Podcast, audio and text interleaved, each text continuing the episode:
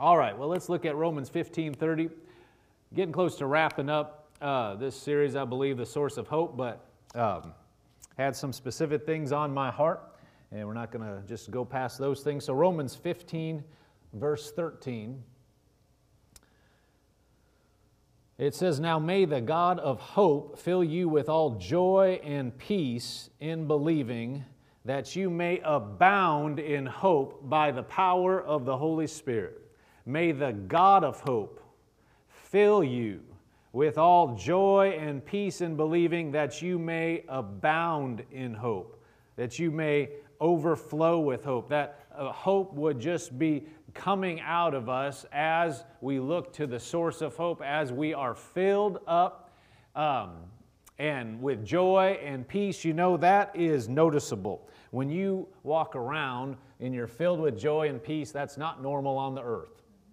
People normally don't go around like that. And so when we are filled with joy and peace and believing we're filled with hope, that's contrary to our world, uh, the way the world operates, the world's culture. Most of it is the opposite. It's down in the dumps. It's not filled with hope. It's like doom and gloom. What's, what's going to happen next? And uh, for us to be filled with joy and peace in believing and abounding in hope, that's different. We stick out in a good way. And NLT says, I pray that, the, that God, the source of hope, will fill you completely with joy and peace because you trust in, trust in Him. Then you will overflow with confident hope through the power of the Holy Spirit. Now, we've said hope in the Bible. It doesn't mean wish, it means expect. It means that to expect confidently, to expect good, to be um, excited about what's coming. That's hope, it's expectation. It is believing, it's based on believing because you believe something, you expect something regardless of what you see. In the ERV, it says, I pray that the God who gives hope, He's the God that gives hope. He's the source of hope. He is the uh, God of hope. He's the one that gives hope. And uh, 1 Timothy 1 1 these are just verses that we've gone over at the beginning, just as a foundation. It says, Paul, an apostle of Jesus Christ, by the commandment of God our Savior, and the Lord Jesus Christ, our hope. He is our hope, the source and the foundation. Let's look at 1 Peter 3, verse 15. 1 Peter 3, verse 15. If you missed some of the, you know, you're online, you haven't heard um, some of these messages, you can go back, and all those are available on YouTube. They're available on our uh, website. They're available on Spotify. They're available on Apple Podcasts. You can go back and listen to them on Facebook. 1 Peter 3, verse 15, it says, But sanctify the Lord God in your hearts. That means set aside, set apart the Lord God in your hearts and always be ready to give a def- defense to everyone who asks you a reason for the hope that is in you with meekness and fear, having a good conscience, that when the, they defame you as evildoers, those who revile your good conduct, conduct in Christ may be ashamed. Look at verse 15. It says, But sanctify the Lord God in your hearts, and always be ready to give a defense to everyone who asks you a reason for the hope that is in you. In uh, the NIV, verse 15 says, But in your hearts revere Christ as Lord. Always be prepared to give an answer to everyone who asks you to give the reason for the hope that you have. In the Young's literal translation, it says, The Lord God sanctify in your hearts and be ready always for defense to everyone who is asking of you an account concerning the hope that is in you with meekness and fear. So you see here it says a reason for the hope that is in you, the reason for the hope that you have to give a, a, a defense of the hope that is in you. If you look back at uh, the New King James, verse 15, it says to give a defense to, to uh, everyone who asks you a reason for the hope that is in you. Now, this is talking specifically about the reason that you hope in Christ, the reason that you have a hope for future, the reason that you believe you're saved and you're going to heaven. But this also applies generally that we, we need to know the reason why we are in hope, while we're in expecting. What is the reason for that? What is the foundation? And sometimes who you're giving the answer to is yourself. You need to be ready to give an answer for the hope that is in you. You need to, because you, you, there will be questions come to your mind. Why, why am I expecting? The devil will bring stuff to your head. Why do you even think that's going to happen? Who are you? Look at what you've done. Look at how many times you've messed up. Oh, it could have happened, but you did this. You know, and, and for somebody else, maybe. And so we need to be ready. We need to have a reason. We need to have a defense for the hope that we have, because if you don't, it can be stolen from you. You're believing, you're expecting something, but the enemy will try to come to you and he'll try to steal it from you. And so we need to be solid in why are we expecting? Is it because we heard somebody else say it? Or is it come back to what God said? Because it can't be anything, it can't be a circumstance, because you know as well as I do, circumstances can change. Is that not true? Something that looked good last week, this week, if you looked at it, you said it's, you could say it's hopeless. Is that true? You can't go by feelings, because you may have felt better five minutes ago than you do now. You can wait around another 30 seconds and you feel good again. It, your feelings can be all over. That might have to do with your sleep, that might have to do with what you just ate might have to do with what somebody said to you, might have to do with something that just flashed across the screen as you're walking past, you know, something in the mall. You can't go by feelings. That doesn't have anything to do with the expectation that you have. Uh, you can't go by um, circumstance, by what you see, by what you feel.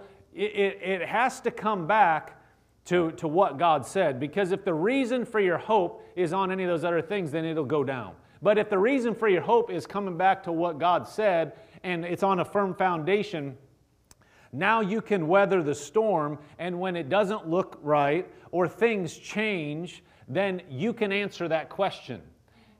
And we have to learn how to answer the question. We ha- it's because the battlefield a lot of times is in our mind. Jesus has already paid the price for everything we need. That, that part's done. His heart eh, God's heart is already toward all of humanity. He's reached out, He's given His best. And we as Christians can already have legal right to everything that He bought and paid for, and we can walk in it. But we can be talked out of it if we're not careful by the thoughts that come to our head. If we agree with the wrong things, if we get talked out of it in our mind, if we don't have a reason that is solid, then we can actually give up hope or we won't press forward in hope. We won't press forward in faith because we, we're, looking to, we're looking to the mind. We're looking to reason. And Satan will whip you every time if he gets you in reason. If he gets you in what the, the natural realm has to offer, and because he knows that. He knows what's going on in the natural realm. He knows what you don't see, but he can bring a thought. Why would you think this would happen? Why would you think you're going to go anywhere? And so we have to come right back to what God said. We have to be confident in the reason for your hope. And sometimes you're going to have to tell yourself, wait a minute, because something bad could happen, and you have to bring yourself back to, wait a minute, my hope wasn't in that anyway. So the circumstance changed. So what? My hope's over here, that hasn't changed, so God can do it a different way. If he's not, if he's not going down, he can, he can go over, he can go through. God's not limited. He already knows the end from the beginning. Let's look at 1 Samuel uh, 1, verse 1.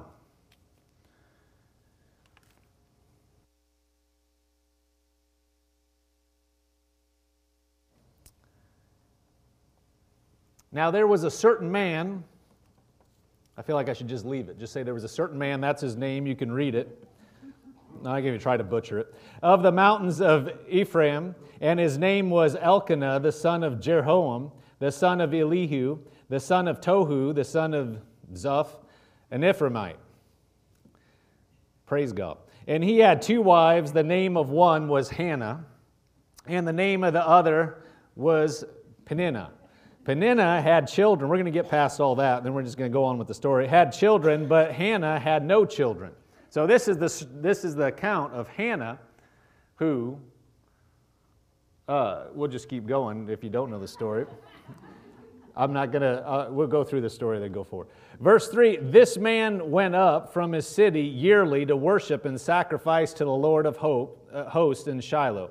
Also, the two sons of Eli, Hophni and Phinehas, the priests of the Lord, were there.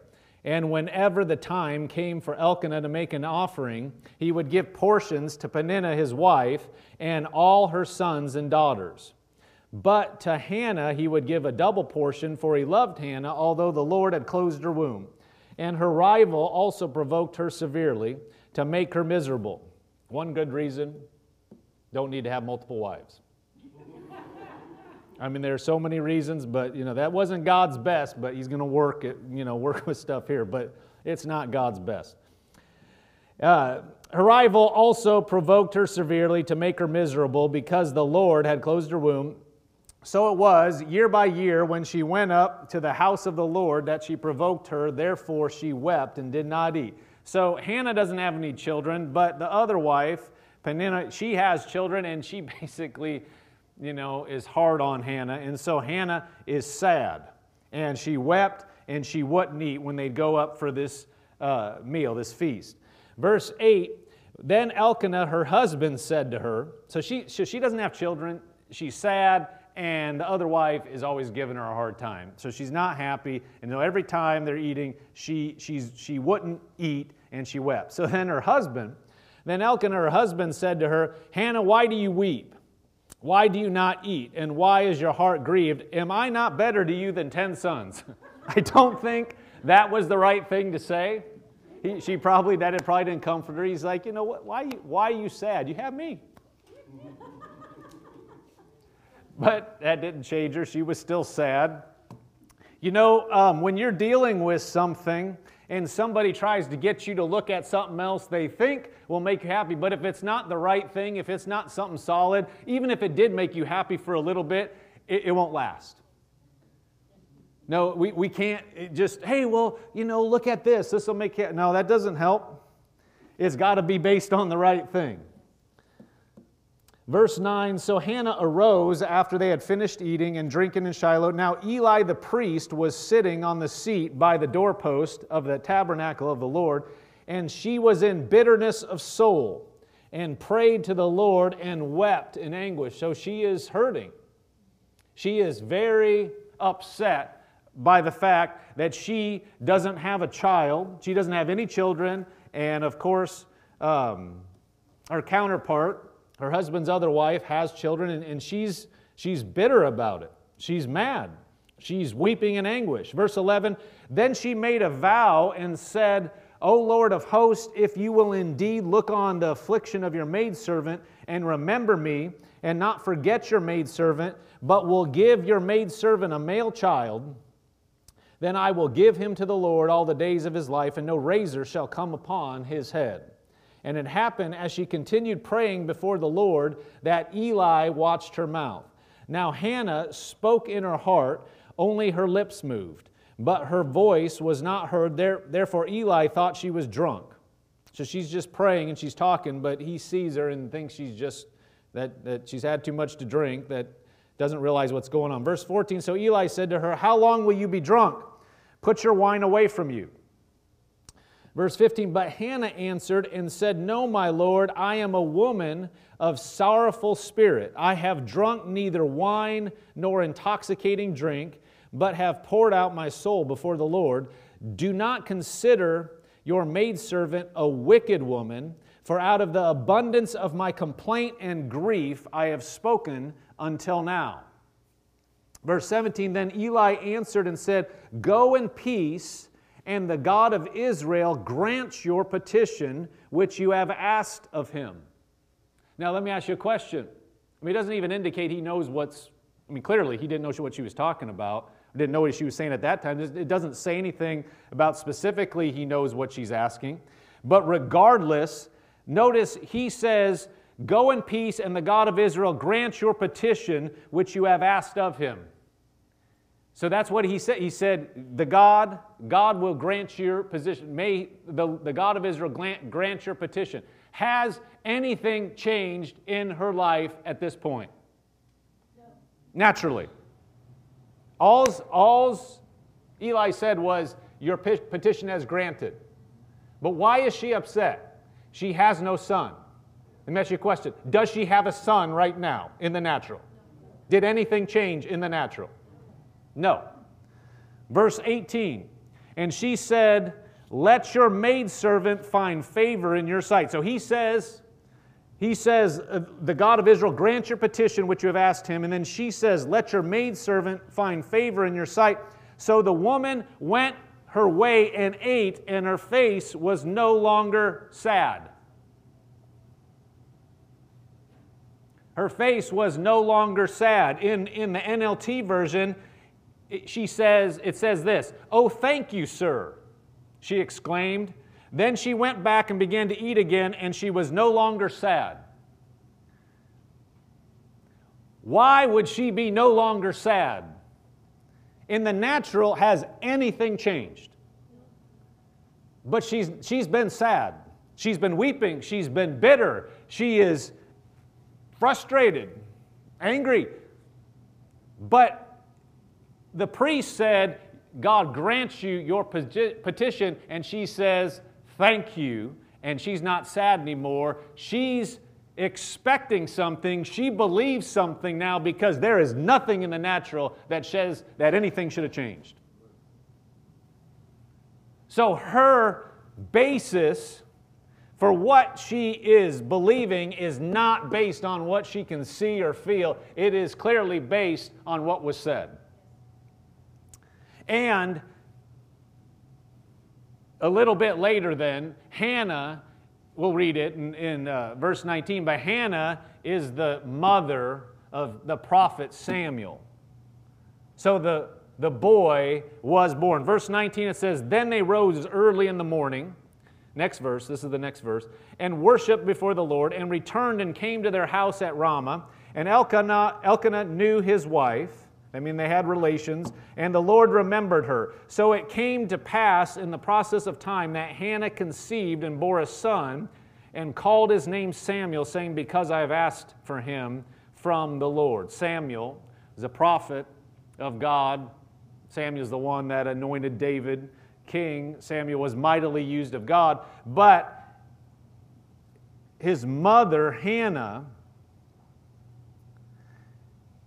when she was wanting a son, she changed from being sad and not wanting to eat to eating and being no more sad, being happy because she believed the word of the Lord to her. And she took it as truth. This was the reason for her hope is that she believed what God had said. It wasn't because all the previous years were the same. She, she went and to this, this uh, to eat and she wouldn't eat and she was sad and she got harassed and this repeated until the word of the Lord came and now she chose to believe that more than what she saw. And so then she she she saw what God had promised. Look at Romans 4 verse 16.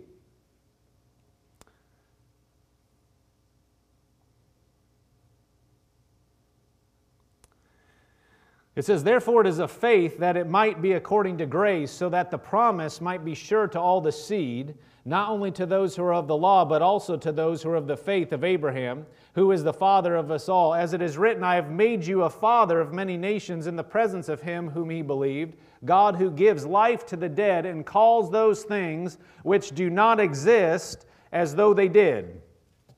Isn't that what we saw in Hannah? Uh, Eli said, God's going to grant your petition. Well, it hadn't happened, but in a little bit, it had happened. Verse 18, who contrary, notice this, we'll go back a little bit. God who gives life to the dead and calls those things which do not exist as though they did, who contrary to hope, in hope believed, so that he became the father of many nations according to what was spoken, so shall your descendants be. So Abram, it was Abram, it was Abram, but then he became Abraham. God told him that he was going to have a son. And God said that when he had no children, named him Abraham, which means father of many nations, said, You're going to have a son. And verse 18 says, Who, Abraham, Abraham, who, referring to him, who contrary to hope, in hope believed, so that he became the father of many nations, according to what was spoken. It says, He, contrary to hope, in hope believed, so that he did become the father of many nations, which is what was spoken. That phrase, contrary to hope, in hope believed, means even, we'll see this, even though it was contrary to what you'd expect because of what was going on, he hoped anyway, he believed anyway. In the NIV, it says, against all hope. You ever hear that phrase? Against all hope. Abraham in hope believed. So, against hope, he believed in hope. So that he became the father of many nations, just as, as it had been said to him, so shall your offspring be. In the NLT, it says, even when there was no reason for hope, Abraham kept hoping. What does that mean? Even though there was no reason in the natural.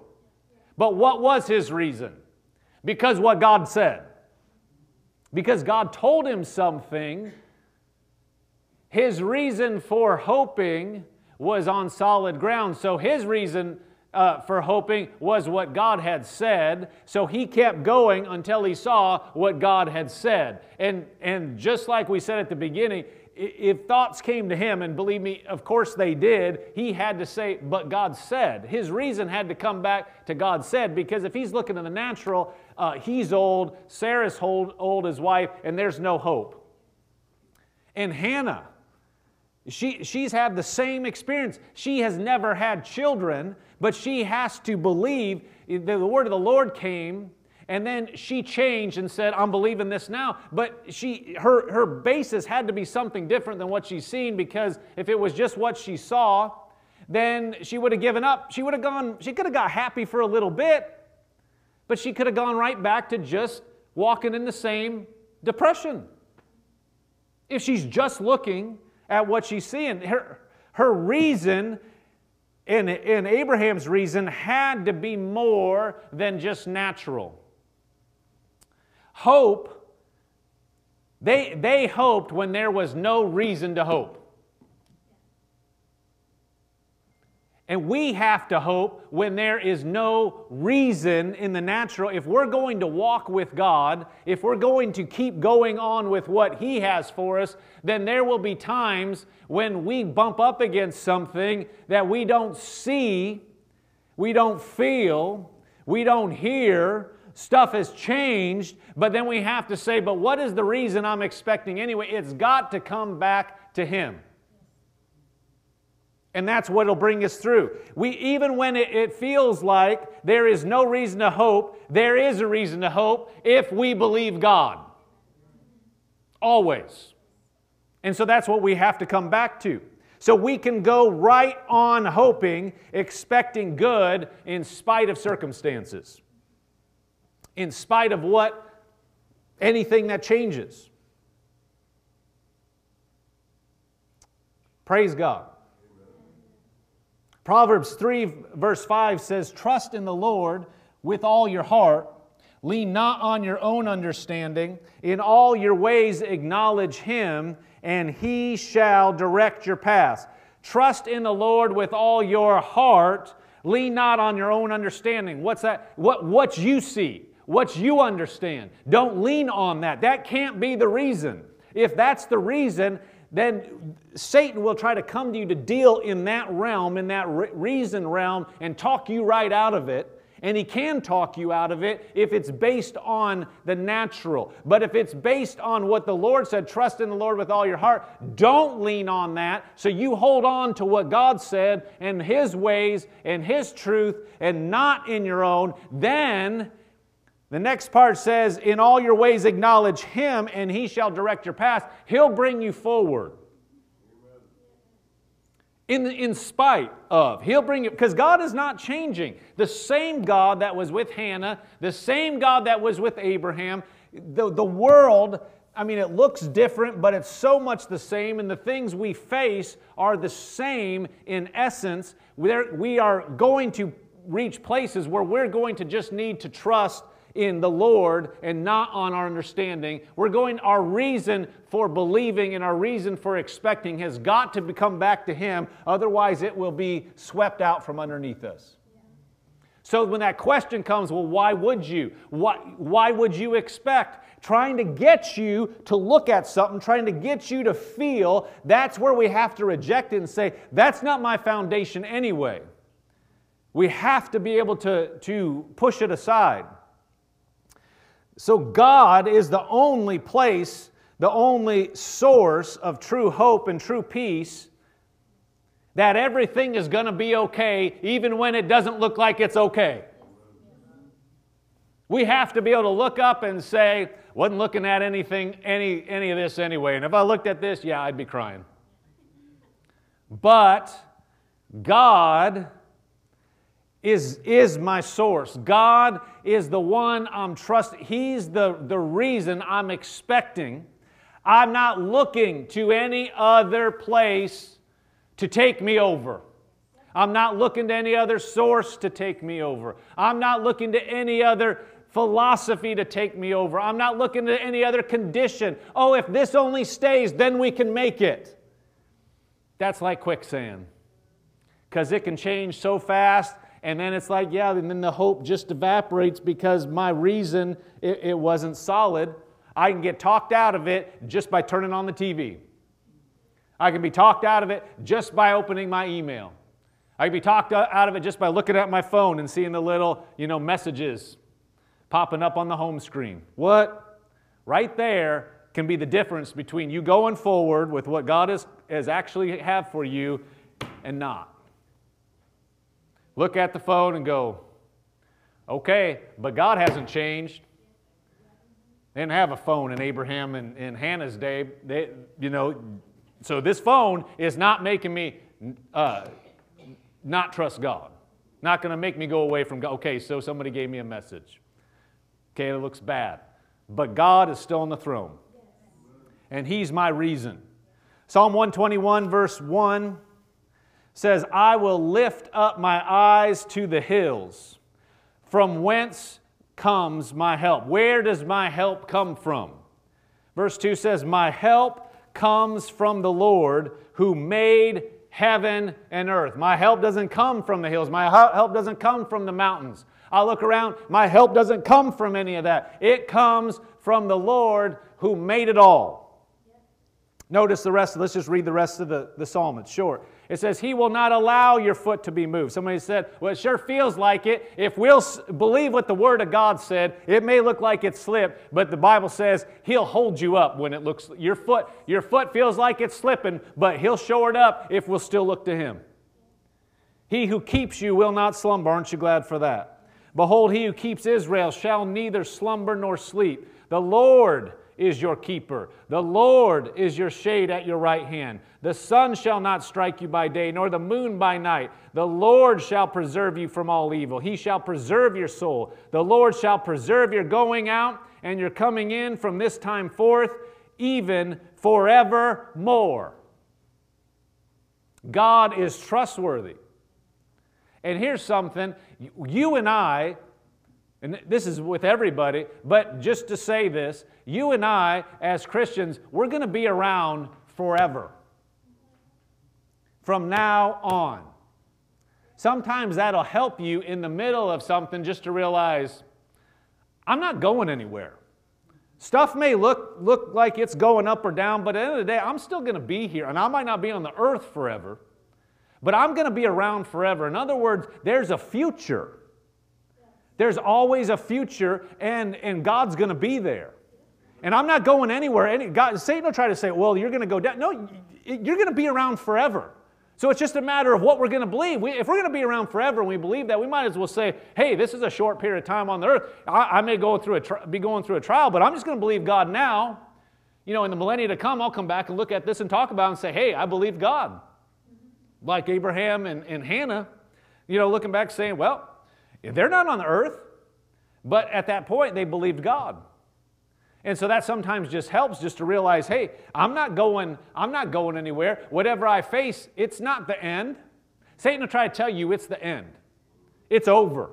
It's not over. And what well, but if this happened, it'd be over. Here's the thing: if if it, whatever happens, God is there with us, and He is our help. And so, whatever happens, Satan will try to paint a picture that nobody could stand this. Nobody could go through it. That's it. It's over. You're done with, done for. And that's just not true. God is there in the midst, and He hasn't changed. And what He's done for others, if we'll look to Him, He'll do for us, and we'll go through and go over. Every single time because He's the reason for our hope. And just because something changed in the natural, He is still our foundation and our hope. And we can go over, we can go through, and then we'll just be praising God and say, Well, in the natural, yeah, it was done. But God brought us through and over, and glory to Him. Amen.